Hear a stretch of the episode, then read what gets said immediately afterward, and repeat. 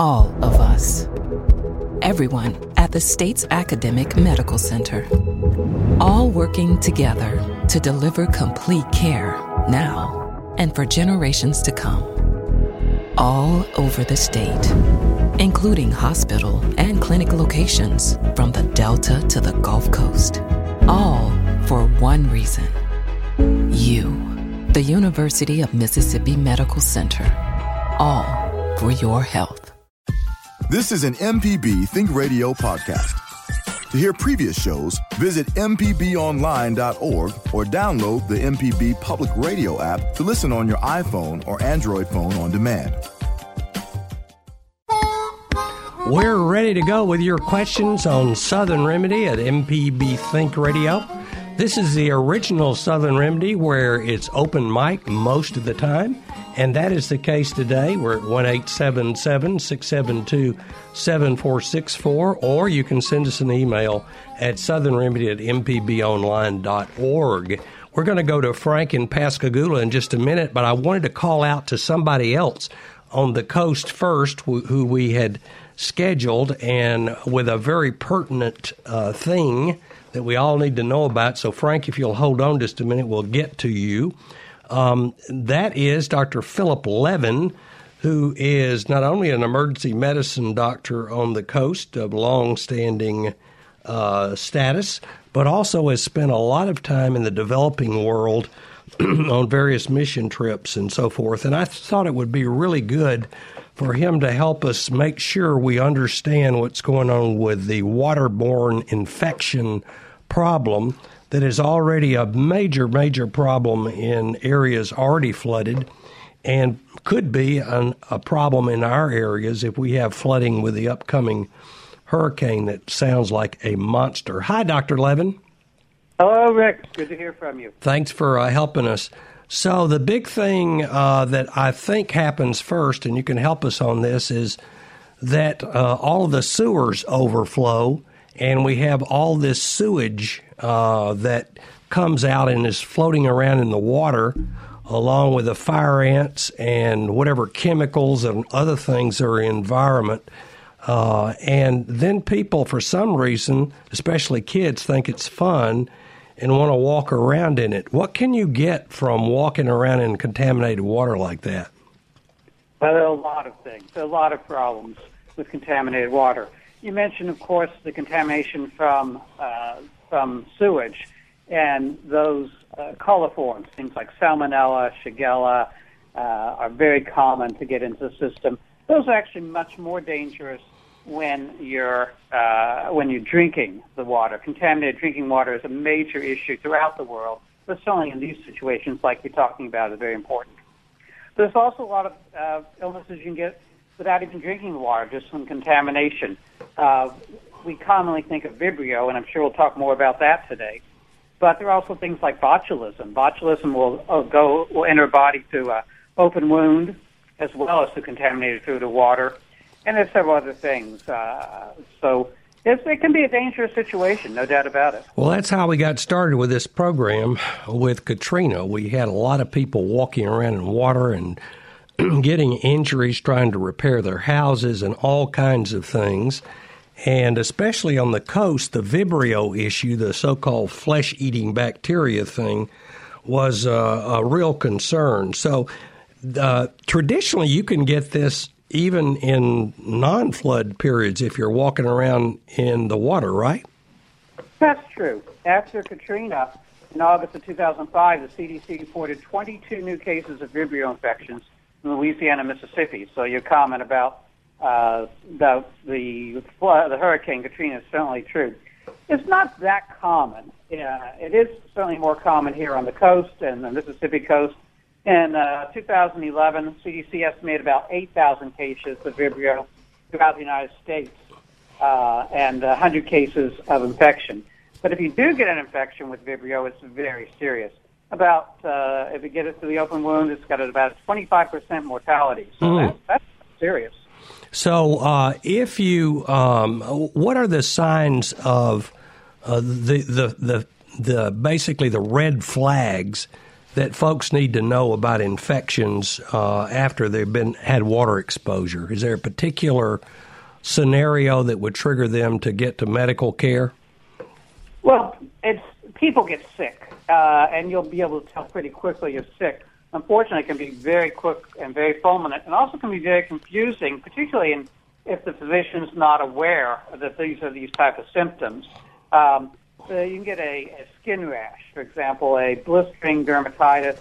It looks a bit like pemphigus or pemphigoid, so big old blister type things. Uh, but most of the uh, uh, symptoms are systemic.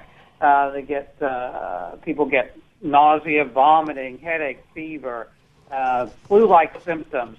They look quite ill very quickly. Usually, um, usually the lower extremity is involved. That's where the major in, point of entry is.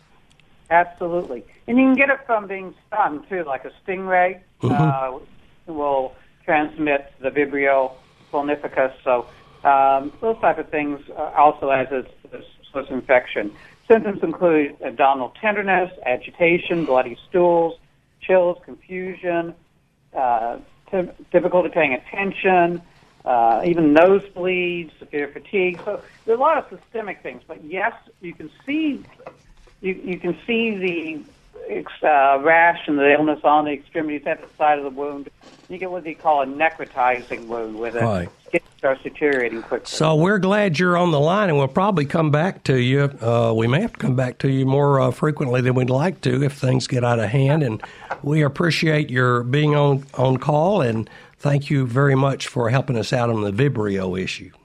I'll be on call. All right.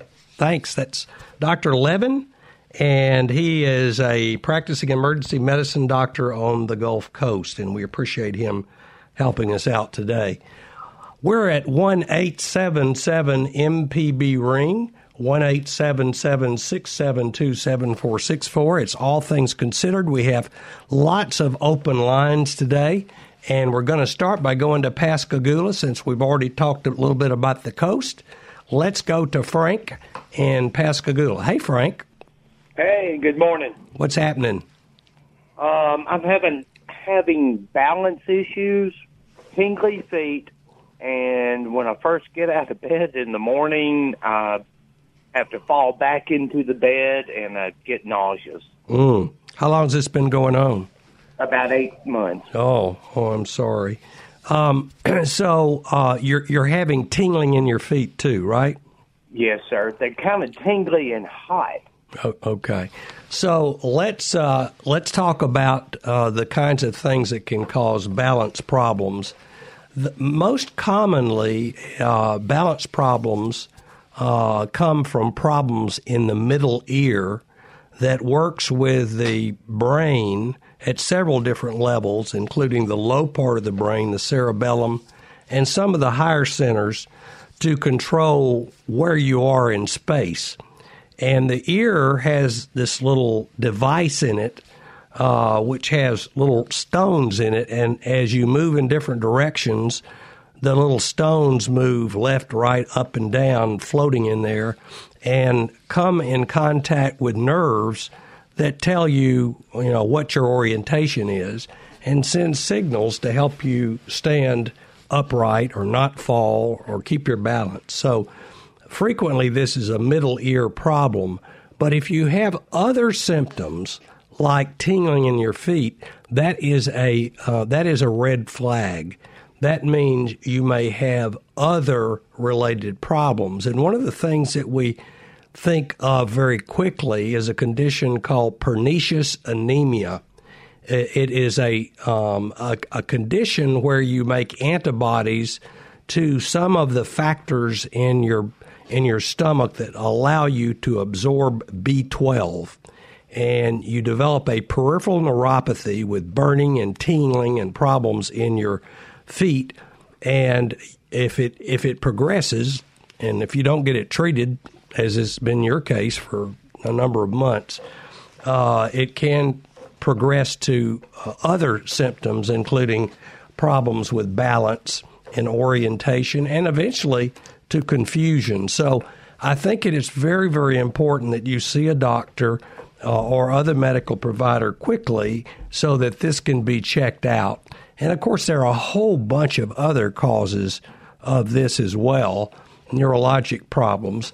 Where should you start? I think you should probably start with your primary care doctor that can look at your B12 and folate levels, look at your blood count, and do a physical exam on you to make sure you don't need a referral to a neurologist and or brain imaging.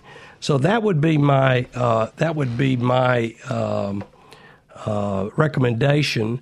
Uh, now, if there are financial issues that have delayed your access, there are federally qualified health centers in your area on the Gulf Coast, FQHCs, that will see you uh, at a reduced rate depending on what your income is. So you might want to uh, either Google or look in the uh, t- uh, phone book or uh, whatever and find out about these federally qualified health centers. There's there's one uh, that has a network of clinics very near you in Pascagoula. So um, money is not an excuse for getting this not taken care of, Frank. And if you need more information about this, if you'll send us an email at mpbonline.org, I'll send you a patient information sheet on this. Now, that all that said, the most important thing that you can do is keep from falling because uh, especially in older people, falling has a very, very high risk of long term complications and mortality.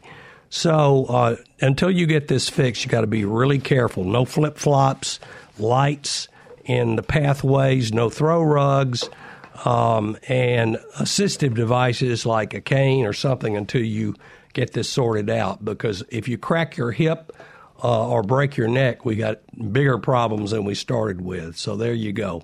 And I hope that's helpful.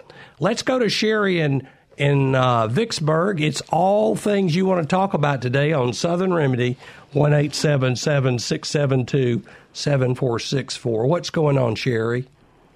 Thank you, Dr. Rick, for taking my call. I'm going to try to make this quick. My husband went to the emergency room on Monday night with a nosebleed. We couldn't get it under control. Okay, so uh, they put in the uh, the type of no bleed that I mean the thing that looks like a tampon, right? And it blows a balloon in your head, right?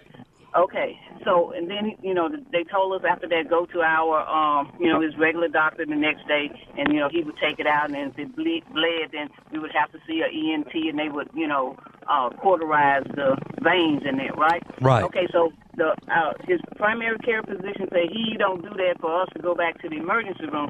So in the meantime, he does have an allergist, so we called the allergy doctor, and then they uh, got us an appointment with the ENT. All right, so we go to the ENT. He looks, you know, in his nose and everything, but he said he doesn't want to remove it because he don't want it to bleed. So he gave him some antibiotics to take, hmm. and then so so that was yesterday. Now, so he tells us to come back Monday morning at 8 o'clock and he'll take it out.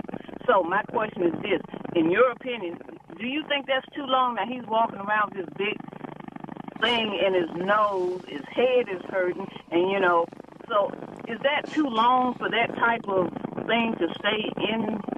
That's know? pretty long. I'll, I'll agree with you. So let me let me straighten this out a little bit.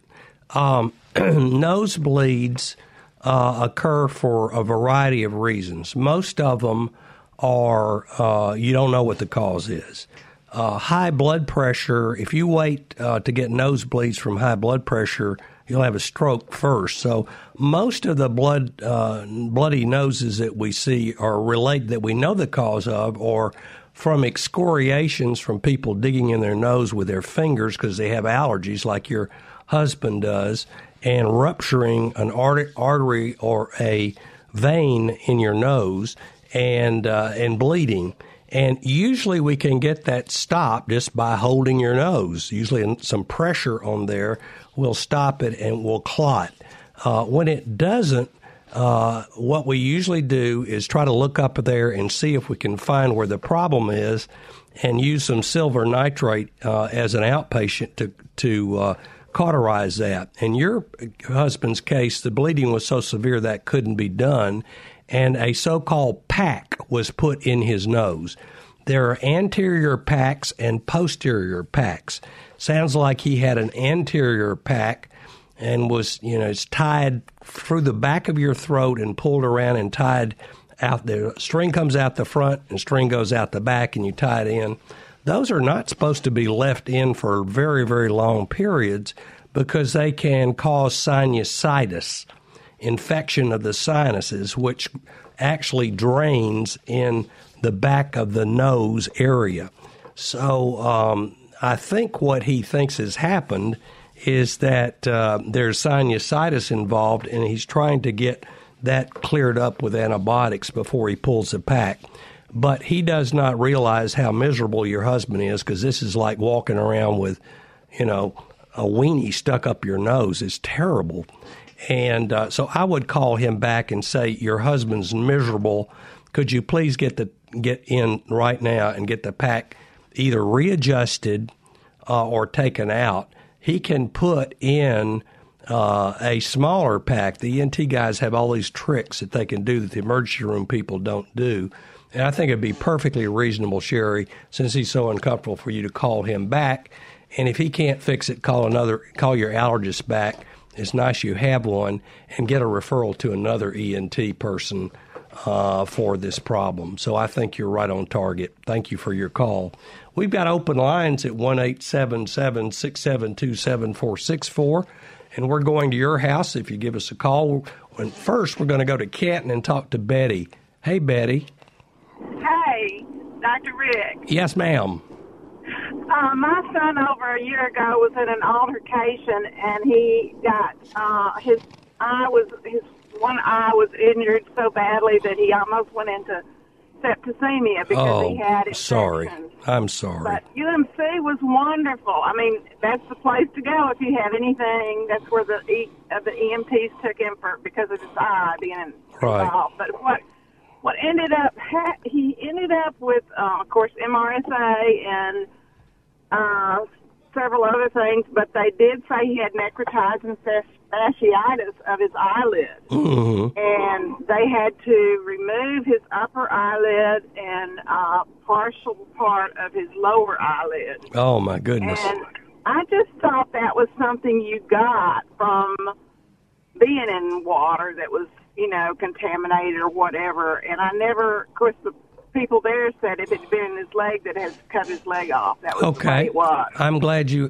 I'm glad you made that point because uh, I was I hoping. something people need to know. Hoping people, can- somebody would give me the opportunity to explain the difference. So, let me do that, uh, Betty. Okay. And, th- and how's your son doing now? He's wonderful. Uh, like I said, he had the best care ever, and he has a wonderful uh, plastic surgeon that redid, made him an eyelid out of his the skin on the side of his uh, face. Oh, and he- wonderful. He, can close his eyelid now. I mean, he but he went. It went, you know, six months or more before all that finished or the Oh, grafting and I know that But- made you made you very uncomfortable and very upset. Yeah, upset. and him too. But it, he was just so blessed to keep his eye, his vision is fine. I mean, Yeah. that was not even affected. Well, let me talk about that uh, a little bit. Thank you. Okay, thank, Thank you for your call. And we have open lines at one eight seven seven six seven two seven four six four. That's one eight seven seven MPB ring, and would love to take your question on any topic. So, um, when we talk about quote flesh eating bacteria, there's more than one kind of bacteria that can um, can cause uh, necrotizing. That means rotting. Uh, fasciitis. That means rotting of the skin and tissues underneath there. And that's bad because the tissues underneath there carry the blood vessels. And if you have necrotizing fasciitis and you you've basically killed the top layer of skin and are into the subcutaneous tissue, then that the bacteria goes right into your blood and can go all over your body, and you end up with a terrible condition called sepsis, which can be fatal. Bacteria just starts growing everywhere and releasing all kinds of bad humors, and it's not something you want to have happen. Uh, we used not to see a lot of necrotizing fasciitis in people who were healthy. But what has happened, and we mentioned a little bit of this last week, and that is uh, so many of the bad bacteria, in particular Staphylococcus aureus, uh, which is on our skin anyway, have become resistant to uh, antibiotics, and they have become very mean. So the staph out there that people are carrying around in their noses, everybody carries staph in their nose episodically, is a different kind of staph than it used to be. And it's sitting around waiting for something to go wrong where it can grow like crazy. So if you get a laceration and you're carrying it in your nose, you know, you know that saliva and mucus from your nose is all over your face all the time because we're always putting our fingers in our nose and uh, mouth and everywhere else. So uh, that's where that infection came from, from bacteria he was carrying in his uh, sinuses, or uh, the bacteria was on the hand of the guy who clobbered him. Uh, so one of the two places that's where it came from, and it set up shop because the tissue was damaged and went out of control. The the vulniferous uh, thing that you get on your feet is a waterborne virus. The staph does not tend to be, I mean, waterborne bacteria. The staph does not be, tend to become, tend to be waterborne. Vibrio uh, grows in brackish water, frequently is on shells, and when you step on a shell and get a cut, uh, if you have diabetes, uh, liver disease, or any kind of immune problem, or if you're just unlucky, it goes crazy. And it usually causes lower extremity swelling, pain, and you get sick from sepsis. So there are two kinds of flesh eating bacteria, and that's why the one that uh, your son got was uh, on his face. And he is truly blessed to have done so well uh, on that. And we appreciate you calling and giving us that story. And in, in that regard, uh, we'd love to take your call. I'm sitting here docking the box waiting for you to give me a buzz. I'm at 1 672 7464. I've got lots to talk about, but you don't want to hear that. You want to hear what you want to talk about. So if you give me a call or send me an email, I'll do my very best to give you some accurate information. And we have uh, open lines now, and you will get through if you call. Please don't wait until late in the show. Here is an email from Laura. Thank you, Laura, for this email. I take blood thinner. Do you uh, do you recommend a multivitamin without vitamin K? Uh, well, it depends on what the blood thinner you're on is. The warfarin or Coumadin uh, that people take most often uh, affects vitamin K levels. It's it's an anti vitamin K drug. So if you uh, take a lot of vitamin K and multivitamins or over the counter, or you eat a lot of green vegetables that have a lot of vitamin K in it, it totally screws up the ability of the warfarin, Coumadin, to work as an anticoagulant. So that would certainly be the case. Now, some of the newer um, uh, oral uh, anticoagulants don't work through that particular system. We don't know whether vitamin K affects them, but we think it's highly improbable it has any significant effect on those newer uh, Gatabans and other uh, oral anticoagulants other than Coumadin. And so it probably wouldn't be a, a, a big deal. But I think you ought to talk to your doctor about this and see what his or her feelings are because I don't want to be blamed for a problem if it develops. I, I don't think there's, if you're eating normally, there's a lot of reason to be taking vitamin K supplement anyway. So I hope that's that's helpful to you. We're going to come back right after this quick break to take your question. We're at 1 877 672 7464. And we're also going to give you the latest information on the flu shot. And by the way, it's time to get it. The only problem is there's so many of them out there, it, it sounds like, uh, you know, who knows what. So we'll try to help you. We'll be right back to take your call 1 877 672 7464.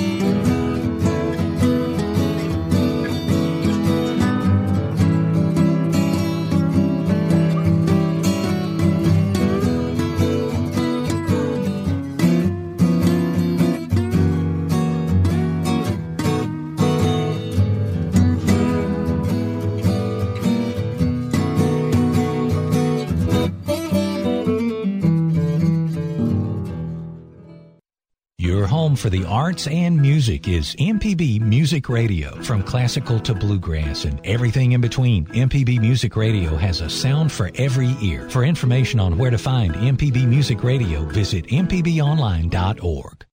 On Mississippi Edition, you'll hear in depth discussions on the issues that matter to you. We'll bring you important news about the state's always changing political climate. You'll hear from community leaders and others working to make a difference. And of course, there'll be stories from the real lives of real Mississippians. So check us out. We're online at mpbonline.org or on the air every weekday morning at 8:30 right here on MPB Think Radio. This is an MPB Think Radio podcast. To hear previous shows, visit MPBOnline.org or download the MPB Public Radio app to listen on your iPhone or Android phone on demand. Hey, welcome back to Southern Remedy. I'm Dr. Rick. We're going to Vidalia in your house. Uh, if you'll give us a call, we have open lines. I'm at 1 877 672 7464 and we're going to be talking to Willis in just a second, and you if you'll give us a call. So this year, hmm, there are uh, many, many flu shots, many flu shots uh, available. Uh, and it really doesn't make a lot of difference because you have to take which one your insurance provides or which one the drugstore has. But even so, it can be confusing, and I want to try to help you a little bit the only live flu vaccine is a nose spray, and uh, it used to be used for kids. And the Centers for Disease Control recommend you totally avoid that. It's no good. Don't let anybody give it to you. It doesn't work. So nasal spray flu vaccine, no, no, no, no, no, no. We're not going to use that this year. Uh, there are the next step is there are trivalent flu vaccines and quadrivalent that means there's three uh, three uh, f- strains of flu. You know, this, they give you multiple strains, trying to figure out which one you need to make antibody to to protect yourself. And then there's a quadrivalent flu shot, and uh, there's no data to suggest that one is better than the other. Uh, I always try to get the quad because I'm cheap. If I can get four uh, for the same price as three, I want four but uh, it depends on what's available in your area and what your provider is given. Now, there are two caveats this year. One has to do with eggs, and the second has to do with being old, like Dr. Rick. So here's here's the, those caveats. If you're egg allergic, there is a special vaccine. It's a recombinant trivalent uh, vaccine, which is egg free and it's approved for people 18 years or older. And so, if you've had an allergic reaction, I'm not talking about threw up. I'm talking about hives, itching, all kinds of allergy type symptoms, then that's available for you. It's a recombinant trivalent shot, okay? There is a high dose trivalent shot for people 65 years or older and there is a trivalent flu shot with an adjuvant, which makes the thing work better uh, for seniors. And so that's very uh, confusing, right? Which one should you take if you're a senior? Well, you're probably not going to have a choice. You may, more likely than not, will get the high dose trivalent shot uh, I don't know anybody who is using the trivalent adjuvant shot because I think it's more expensive. Now, we don't even know whether the high dose vaccine or the trivalent vaccine works any better than the plain vaccine for seniors. Uh, you know, you'd think it would, but we don't really have good data on that. So if you don't can't get hold of any vaccine, please just get the vaccine and uh, it, it's time to start getting that. You want to get it before October for sure, and uh, the flu really kicks in around the holidays. So that's when you want to be ready and you give your immune system a chance to get going. Anybody who is six months older older needs to be flu shotted. So there you go. Let's go to Vidalia and Willis. Hey, Willis. Hey, how you doing today? I'm better since you called. I was getting lonely. okay, what what the situation I got? Okay, I I sweat very very very very bad, and I sweat so much in my to my feet when I be I cut grass sometime and I'm at my house and I sweat real bad. Mm-hmm. Okay, I got a cut under my two little toes. And it seems like when it get almost well, then I sweat so much, and my, for my feet sweat so much, it just stay moist up under my little toe. I can't seem like to get it to get well. Mm-hmm. Okay, one time it was uh they gave me I went to the doctor for it. He told me to use some of the stuff like they put on the baby tongue, you know. Mhm. And I used that for a while, but it didn't seem like it helped me. Because boy, I sweat, I still sweat. Okay, Right let me now- let me get some questions. Let me ask you a couple of questions. Uh, how did you cut your foot? Okay, no, it's a, like, you know, like you like you you know your feet they get that like if you walk in grass and have a little cut on your toe. Uh, is it a crack or is it a cut? It's a crack. It's that, that's cracked on both my little toes. Uh huh. So you have dry feet, even though you sweat, and your Right. feet are cracked. Is that right? Right. Okay. right. Do you have any redness or pain or pus around the crack? No, it just it just be cracked. That, that Okay, that- all right. So your problem is not that you have a cut or an infection, but you just have cracked feet. And what you need to do is get you a foot balm, foot B A L M. It's on. they're at all drugstores, and what they are is high powered grease that softens the skin there and lets that heal. What's happening is exactly what you're saying is when your feet sweat, it uh, it actually dries out those areas worse. So I would try the foot balm. You got to be careful when you put it on. You need to put your socks over it, or you'll slip and fall because it's greasy. Uh, just follow the in- instructions. There's three or four of them, and they're all pretty good. At uh, any of the drugstores have these, and they're not real expensive. And if that does not get well, then you need to see a podiatrist because you may need to have that uh, whole area sort of filed down and get that thick skin off of it where it can heal. And that's a podiatrist, P O D I A, podiatrist, a foot doctor. And uh, so that's what you need to do, Willis. It's a very common problem, and I sympathize with you. I really would get a lot of cheap socks and change my um, shoes, uh, my socks, very frequently during the day when they get wet. Just throw them in the washing machine. You may need to wear three or four a day till this gets cleaned up. Okay? Right. Yeah. Well, now what's the, the name of it? it? Is foot balm, F O O T. Uh, B A L M. Just go to the druggist when you go in there and say, I need a foot balm for cracked feet. Will you please go over and show me where it is? And make them go. And they, they probably will have a favorite. Uh, there's three or four of them. And, and but d- don't just look for yourself. Get the pharmacist to help you. That's what they're trained to do that, okay? Yes, sir. I All right. you. Well, thank you for your call. We Yeah, appreciate it. And let me know if that doesn't get well, and I'll uh, try to steer you in the right direction, okay? All right. You're listening to Southern Remedy on MPB Think Radio. I'm here with our producer, Jay White, the famous athletic expert, and our call streamer. Who's that, uh, Jay? Call screener. We got Jared Hallman. It's not really a call screener, it's a call helper. They basically tell you don't hang up. So give give Jared a call at one eight seven seven six seven two seven four six four. Let's go to Laurel and Thomas. Hey hey Thomas, what's going on with you? Hey, doctor, how you doing? Um, occasionally, for about three to four days in a row, I'll wake up with double vision, Mm-hmm. and uh, it's right when I wake up, and it takes a while, and it kind of fades, and then the vision will come back together as one, and I can see normally again. Mm-hmm. But I've been having this has been happening for about a year, and it will last, you know, sometimes one, two days, but then sometimes, you know, three, four, five days. Yeah. Do you have a headache with it or not?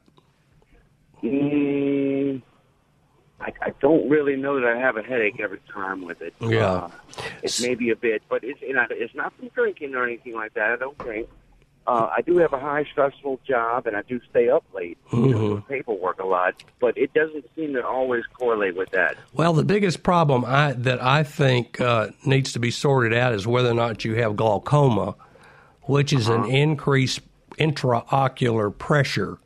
And uh, that is glaucoma. The most common symptom of glaucoma is nothing uh, until you start going blind from it.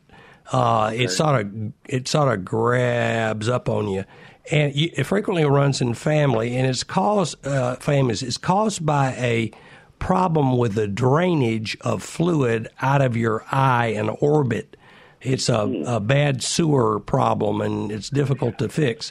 And your doctor can give you eye drops. You check the eye pressure and give you eye drops. It could be something uh, different, but you need a complete eye exam, and you need to get that quickly. And you need to go to an MD ophthalmologist, not an optometrist, for this because uh, some neurological testing needs to be done. Uh, that it may require some equipment or referrals that they don't have. So I would get myself to an ophthalmologist very quickly, and you have some in Laurel, so that shouldn't be a problem. Okay. Okay, sounds good, Doctor. I appreciate that. All right. I hope that's helpful. Thanks for your call. Uh, we have open lines at one eight seven seven six seven two seven four six four, and we're going to Bay Springs. Hey, Jenny. Hey. What's happening with you? Well, I've been having. I've had. I'm 67. I've never had any problems, health problems. I, and I had. I've had two seizures. Mm. And um, what I'm wondering is they all occur.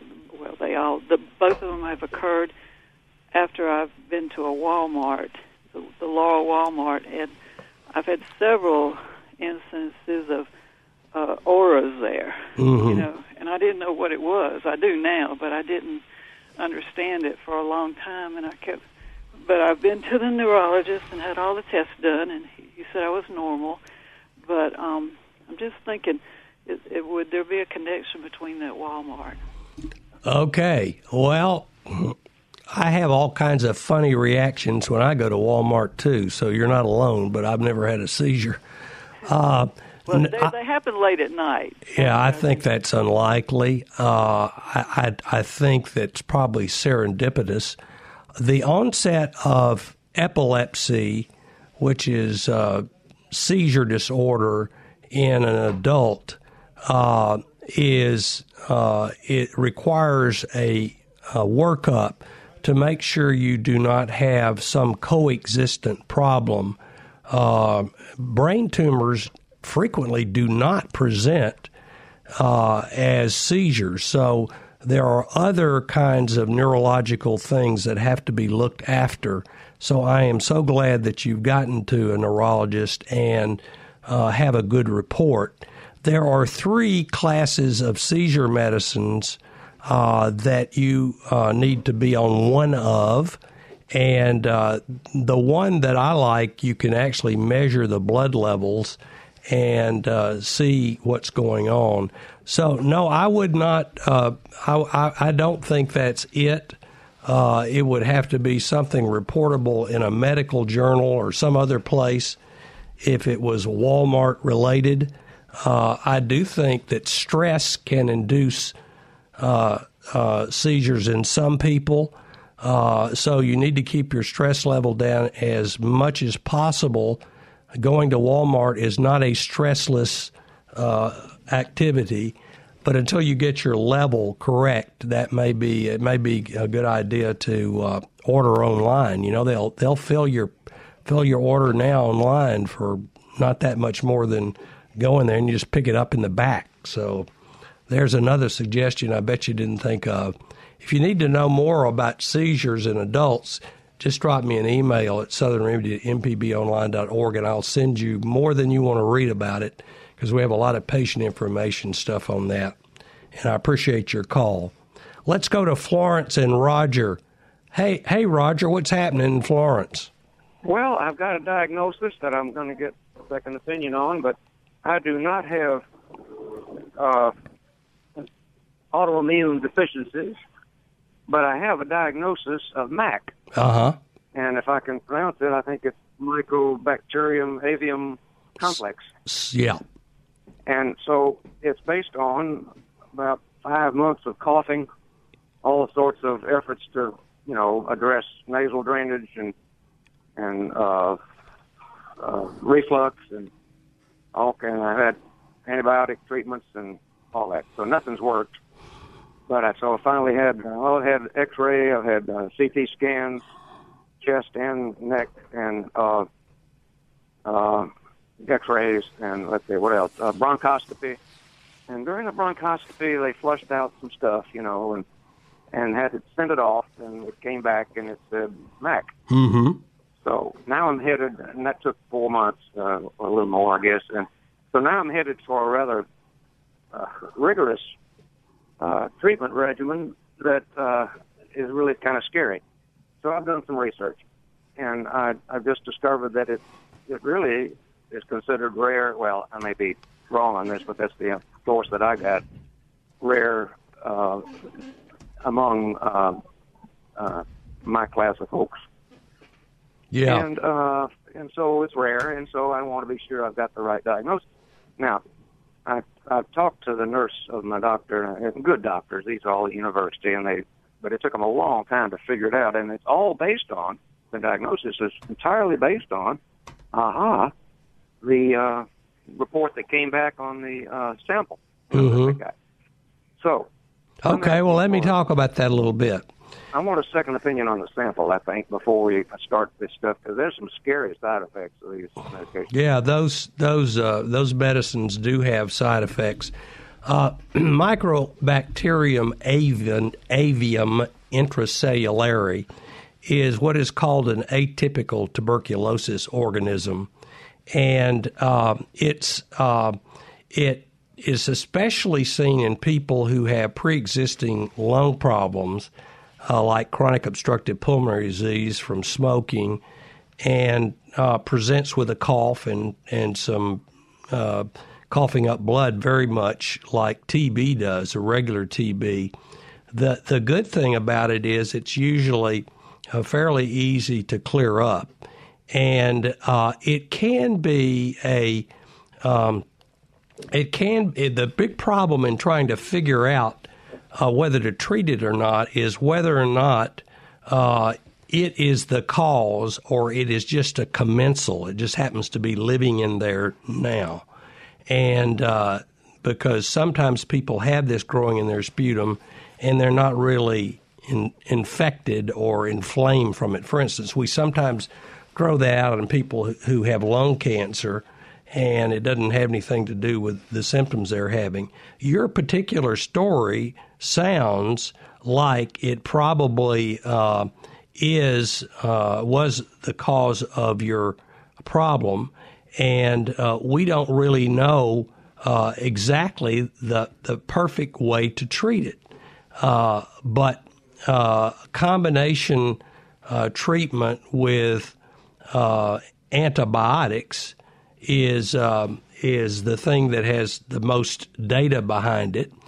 And uh, in order to get a second specimen, uh, it might be necessary to do another uh, another bronchoscopy, which you wouldn't want to do unless you had to. Uh, however, sometimes it can be uh, grown with induced sputum, in which they have you inhale uh, saline and it makes you cough, and you can cough it up. Um, so uh, that that would be your way to get a second specimen. But I will tell you, uh, if you've already been treated with antibiotics and you're still having symptoms, uh, and you have this growing, more likely than not, that probably is the issue. And uh, so uh, the the people who are treated with anti TB medicines get very, very close follow up and lots of blood work. I don't know of anyone who has had fatal hepatitis or any of the other numerous uh, potential complications of this that has actually been followed carefully. So uh, it's clear that you have lots of specialists, and I think it probably would be a good idea uh, for you to get a second opinion from another pulmonary uh, specialist uh, since you are concerned about this. But I think you're going to come up with a recommendation to at least have a course of therapy, and you will figure out fairly quickly if it was the cause of your problem because all those symptoms will significantly improve. Now, the other thing is, I know that they got an HIV test uh, because we do see this a lot in people with HIV infections. So make sure that was done. I'm not suggesting there's anything uh, funky going on with you, but it is possible to get a- HIV from blood transfusions and other things. And we do see that uh, occasionally in uh, older folks. So make sure that test was done. And if you want some more information about that, I'll be happy to send you uh, an email patient information sheet on MAC. Just drop me an email at southernremedy at mpbonline.org, and I appreciate very much your call. Let's go to Petal and Rodney. Hey, Petal. Uh, hey, Rodney. Are there flesh-eating bacteria in uh, Petal? Not far from Petal, Dr. Rick. Uh-oh. I wanted to uh, reiterate uh, what you mentioned earlier. My wife and I were fishing in the Gulf Coast about a month and a half ago. She reaches in a bait bucket to get a shrimp, gets pricked on the back of the hand, Mm. nothing major, just the horn of a shrimp. Mhm. Uh, and about uh, 10 hours later, fever, chills, nausea, hand swollen.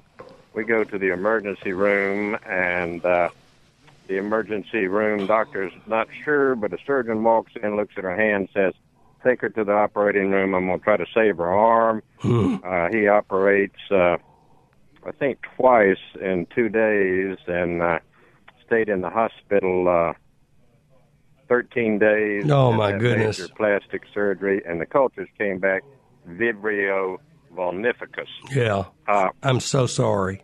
well, you know, the good news is she's uh, got her arm and all that. But the thing is, uh, they say, you know, if you have a suppressed immune system, don't go in the water. Uh, if you have a cut or bruise, she had none of those factors whatever, and still got infected. Uh, this this stuff is rare, but it is bad news, and it kills and injures a lot more people every year than sharks do. Right, absolutely. Uh, and I really appreciate you calling to alert us to that because the reason she was able to get through this is she got quick therapy.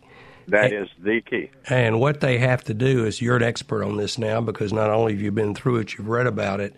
They have to cut uh, open the wound to let oxygen get to it and to debride any dead tissue because as it grow, goes up your arm, it kills off the tissue and that just makes more of it grow. It's it's a monster. That's And exactly what they did. They had to. It was on the back of her hand, but they had to uh, cut her arm almost up to her elbow and uh, wide open and to debris it, as you say, and uh, then had to go back and do it a second time. But the key is, and they kept uh, preaching this, is uh, quick attention. They said if we were a few hours later, she could have lost her arm, or if we had waited a day, she could have lost her life. Right, right. Well, bless you for calling in. We appreciate that, and we're glad that she did so well. And that surgeon who happened to walk through the emergency room, uh, there's another blessing for you, and I hope you'll remember him. Get your wife to remember him at Christmas with a, a chocolate cake or pie, because all surgeons like chocolate. I don't know why that is, but it, there's some internists that like it too. Okay, let's go to Jackson and Melissa. Hey, Melissa. How are you? I'm good. What's happening? I've got a daughter, a 15 year old teenage daughter, who is perspires profusely under her arms. Mm-hmm. And she's very self conscious about it, as you can imagine. She we tried the clinical strength deodorants from the grocery store, and her pediatrician has given us something I can't remember the name of it that you sort of dab on Mhm. sponge, and that's worked once, but it's not working now. Is there anything we should be trying or doing, or where we, can we go to find? She, as you can imagine, she's almost like a nervous tic now, checking her arms every forty seconds. That's called hyperhidrosis. There's a name for it. it's not that uncommon. And my recommendation uh, on this is to uh, take her to a dermatologist. They are Ah. really turned on by this. Uh, I don't know why, uh, but but they, they really get excited, uh, and they have tricks that the average pediatrician like me doesn't have.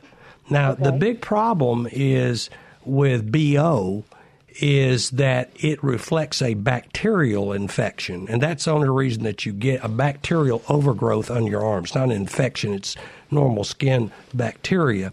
So it is possible uh, to uh, not use a uh, deodorant and not get BO if you you know wash yourself. In some cases, we actually have to use a topical antibiotic under the arm, but we don't like that. And once you've gone through the prescription strength antiperspirants, you're really into an area where you know there are all kinds of other options. One of them that works is uh, botuli- botulism toxin. You know, Botox. That uh, that is being used, and a lot of the dermatologists love this. It's not fun to have that stuck under your arm, uh, but it it does work, and it works for months. And there are some other therapies that they have too that are new that are coming out. So that would be my recommendation. I know how embarrassing this is, and um, and if you want some more information on this, uh, you can also, by by the way, ablate the the uh, glands under the arms. That I don't like that. You can use uh, microwave surgery, all kinds of other things. I don't think that's what you need to do. I think you need to see your dermatologist and start there. Hey, we appreciate everybody listening today, and we appreciate your listening in particular. Uh, Southern Remedy is a production of Mississippi Public Broadcasting, sponsored by an unrestricted grant from the University of Mississippi Medical Center and by donors to Mississippi Public uh, Radio like you. We'll see you again, same pl- time, same place next week, and uh, appreciate your listening to our program.